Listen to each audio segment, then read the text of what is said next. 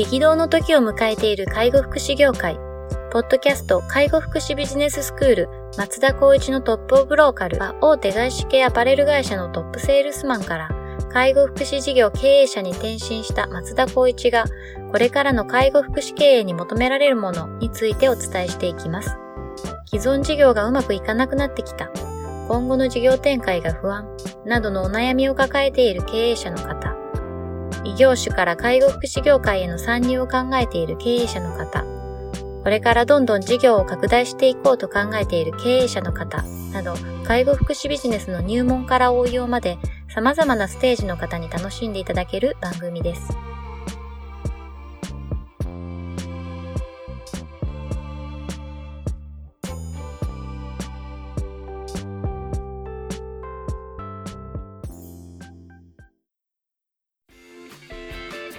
こんにちは。ナビゲーターの松本慎二です。ポッドキャスト介護福祉ビジネススクール松田光一のトップオブローカル。トップオブローカルとは介護福祉事業において地域に密着し、地域に愛されることで地域のナンバーワンになることです。松田さん本日よろしくお願いします。よろしくお願いします。じゃあ本日もですね、お便りいただいておりますので、早速いきたいという思います。今日はですね、えっ、と、25歳の OL の方からいただいております。はい、えー、一般企業で事務をしている25歳の OL です。祖母の介護を通じて介護職に興味を持つようになりました。未経験から介護職にチャレンジする際に気をつけるべきことや心構えがあれば教えてくださいというご質問をいただいております。はい、これあれですね、なかなかその介護にチャレンジするっていう方って結構いらっしゃるもんですか？そうですよね。皆さん大体、あの、大々省内ありますけど、やっぱ家族とか身内に関わることで、このジャンルを選択する方って、はい結構いたりしますよね。あとはちょっと介護じゃなくて福祉のジャンルでいくとその障害を持っていらっしゃるお子さんだったりとかご家族がいることでそっちのジャンルもしくは大きくいくと自分で経営とかその事業施設を出すっていう方もいたりとかするのでやっぱりそういった部分ではこの自分の生活に関わる経験のもとこのジャンルにチャレンジするっていう人たちは多いんじゃないかなと思います、ね、じゃあこの方で言えばあのおばあ様の介護っていうところが一つきっかけになって、うん、まあ、介護職に興味を持つようになったっていうところですけど、うん、まあ割と皆さんこういうふうにあの介護とか福祉にこう入られる場合にこう身内の介護とか福祉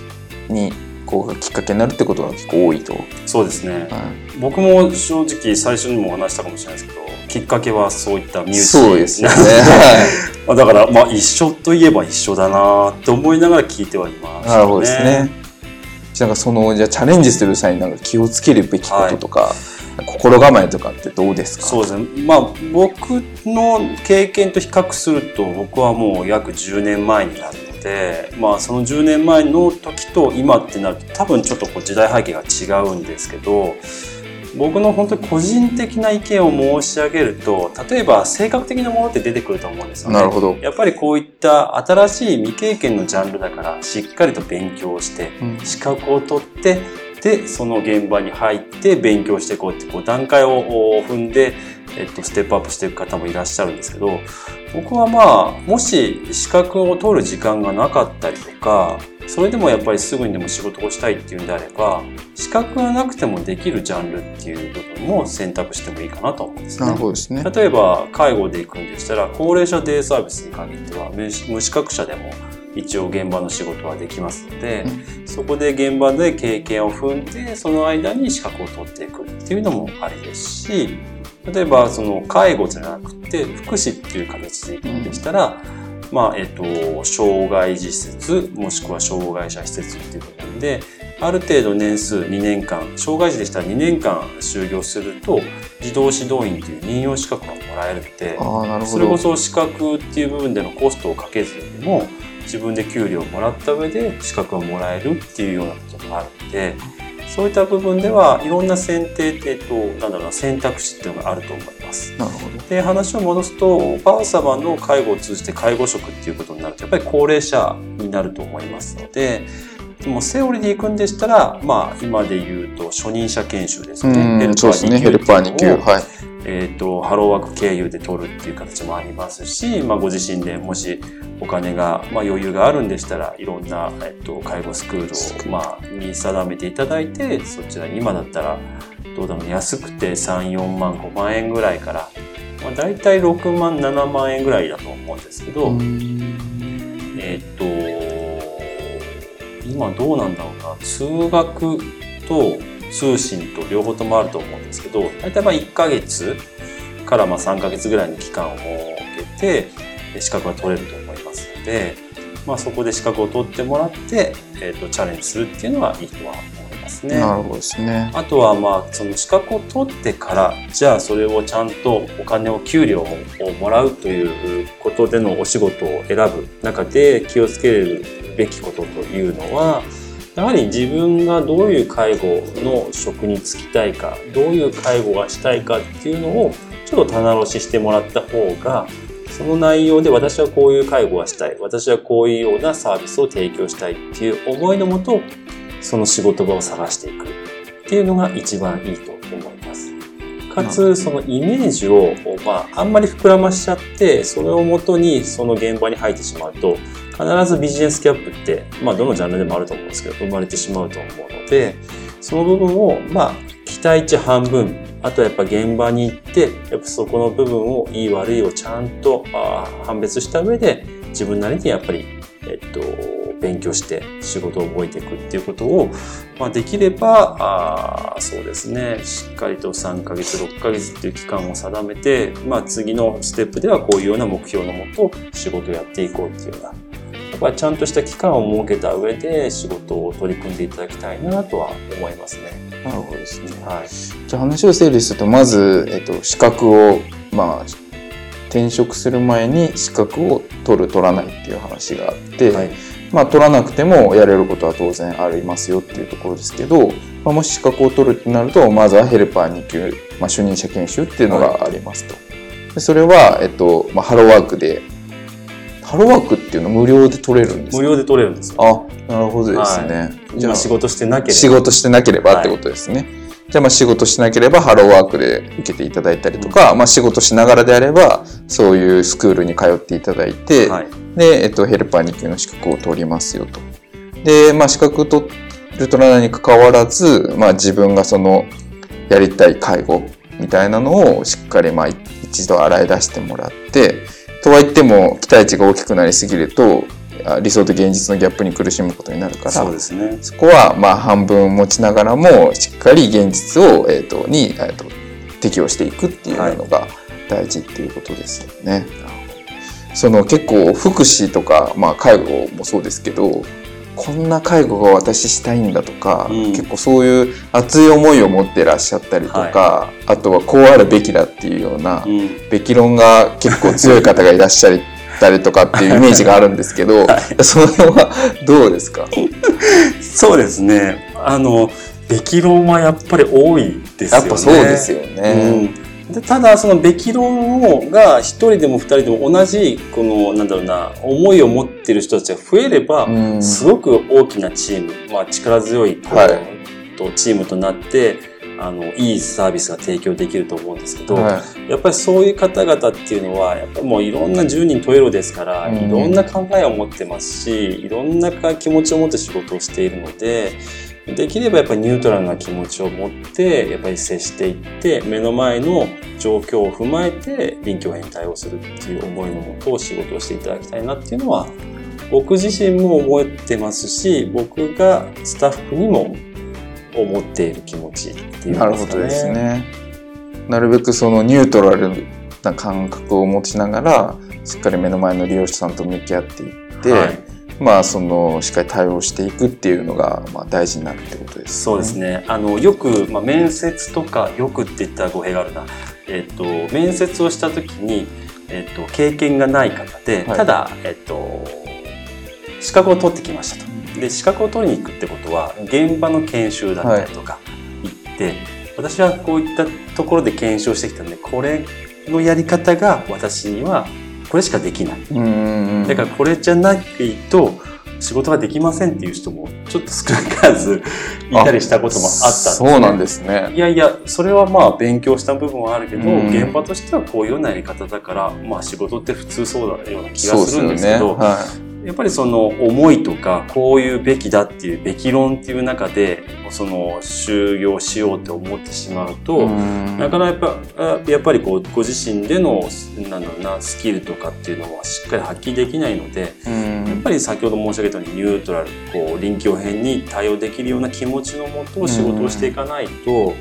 そこの事業所としての良さがその人にとってはべき論で悪く見えちゃうっていう可能性があったりするのでありますよね。それが早期離職につながってるっていうケースはうんやっぱり少なからずあると思うので。なるほど。ですからやっぱりその例えば ABC という事業所があったとしてそこを面接していったとした場合にはまず面接をする現場を見させてもらうあと可能であればそこで、まあ、体験入職っていうんですかね、やらせてもらえると一番いいかもしれないですね。なるほど。体験入職はいいですうね。ん、うちも最近そこを取り入れていて、はいじゃあまあえっと双方ともにいいかなって思って、はい。じゃあ、うんと、うちで仕事しましょうって言うんですけど、今までちょっとある失敗としては、入ったはいいけど、やっぱ合わなかったって早期退職ってね、確か数あったんですね。ありますよね。そういうのをどうしたらいいかなってなった時に、もう単純に一回体験してもらいましょうってあるスタッフから提案があって、それいいよねと。じゃあ一回入ってもらう半日でも一日でもいいから、数回に分けたりとか。やっぱりこう、一番いいところもあるけども、悪いところを見てもらおうっていうところで、それでもやっぱりやっていきたいか、思いもこちらも伝えていって、こういうふうに私たちはサービスを提供していくって。その上で賛同してもらう人たちは一緒にチームとしてやっていってほしいんだよねって話をさせてもらって、で、それでやっぱりこう定着率がどんどん上がってきたっていうのはあるかもしれないですね。なるほどですね。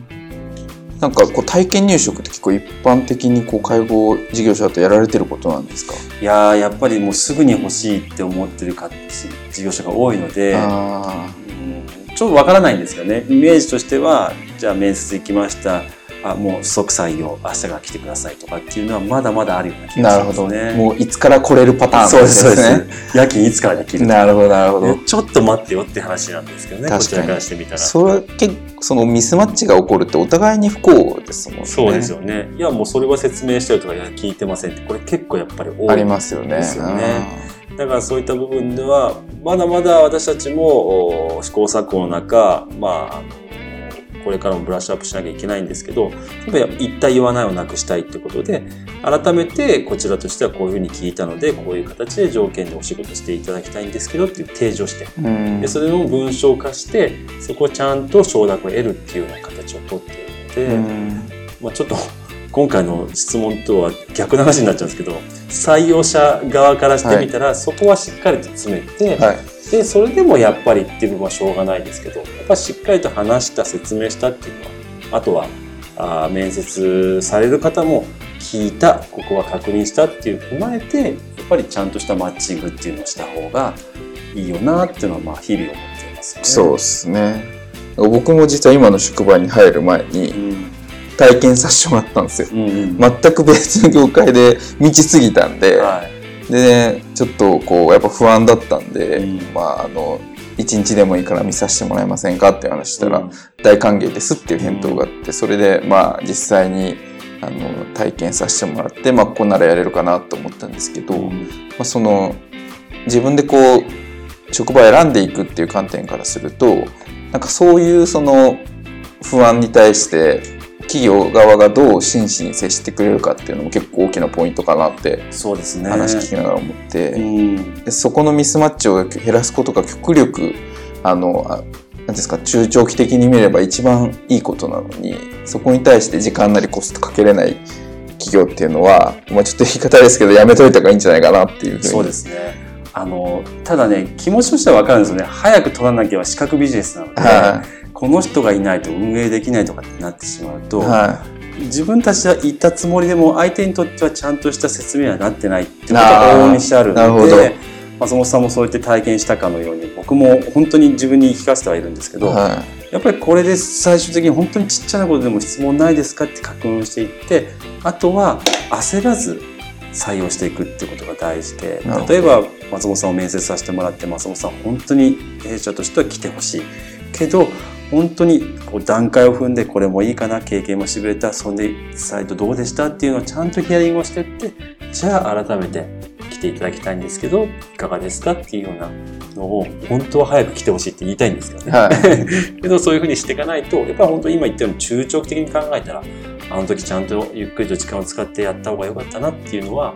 まあまあ経験としては思っていますね。ということですよね。ちなみになんですけどその体験行きましたっていうのは1回ですか？2回で一すか？回行きました。一1回回で。で OK だったんですか？そうですね。僕はもう、まあ実際に現場に出るような仕事でもなかったので、うんまあその現場の感覚ってどういうふうにその、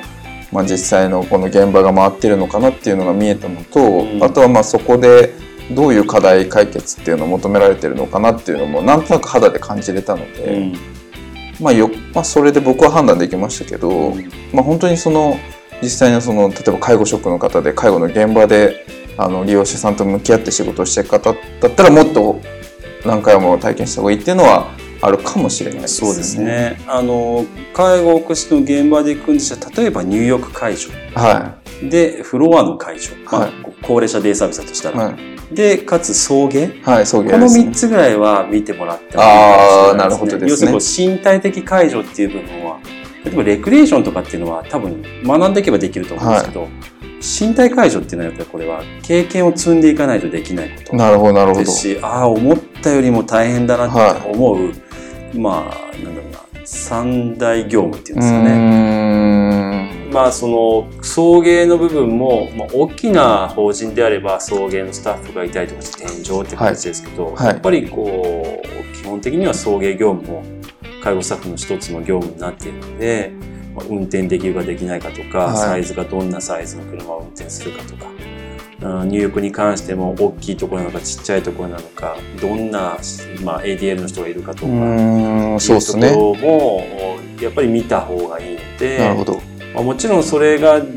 できない中でスタートしてるのでやっぱりやってみるっていうと、まあ、トライする気持ちは大事なんですけど、まあ、ご自身の例えば体力的なものとか、まあ、その意識的なものですよねポジティブに捉えれるっていうところをしっかりと確認していってじゃあ挑戦しようっていうふうに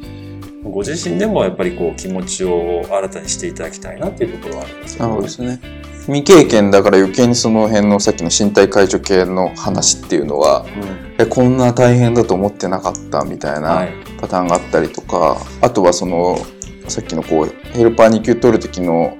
スクールではリアルな感覚っていうのはなかなか持てないもんです。あんまりやっぱり今現場で、はいえっと研修っていうのはそこまでやらないっていうふうに聞いているので、昔はあったんですけど、ですからもう座学メインでやっぱりイメージ先行になっちそうやゃっててことですよでね。やっぱりいろんな施設を見て体験させてもらってえやっていく形が一番いいんじゃないかなとはそういうことですね。じゃあまあ座学でこう学びながら、なんとなくこう自分の中でのこう理想的な介護っていうのがもやもやあったとしても、うん。それが実際にその現場で働き出すと、もう本当体力仕事だったりとそかうですね。そういうところっていうのを現実を目の当たりにした時に、うん。こんなはずじゃなかったよなっていうような思いになって、まあ早期に離職しちゃったりとか、もう介護職から離れてしまったりとかっていうことが起こり得るっていうそうですね。それよ大変残念なことだと思うんですよね。この方の話に戻すと、祖母の介護を通じて介護職に興味を持ったっていう、これポジティブにイメージを持ですよね。ったんですよね。はいそれだけど現実ってこんな風なんだっていう、やっぱりそれはもちろんあるにしても、まあそういった部分ではご自身でいろいろ見ることで選ぶっていうことをまずしていった方がいいですし、本当に今日改めて僕も玉押しできたんですけど、一回体験してみる。うこんれってすごくキーじゃないかなとそうですね。思いますね。未経験だから余計にそうですよね。うん言いにくいと思うんですけど、は一度体験させてもらっていいですかっていうことは言ってもらって拒否されたらやめた方がいいですね。そうですね。ね。まあでも現場のそのスタッフの方もそうやって体験してくれた方がいいですよね。もちろんそうですね、その方がいいですしあとやっぱりんとはいえやっぱり人間関係って大事なので。うんどういう空気感なのかっていうのもありますし、責任者の方ご挨拶するでその人がどういうふうに動いてるかで同僚となる方々どんな感じでやってるか、はい。萎縮してるのか伸び伸びやってるのか、はい。っていうのはあると思いますから、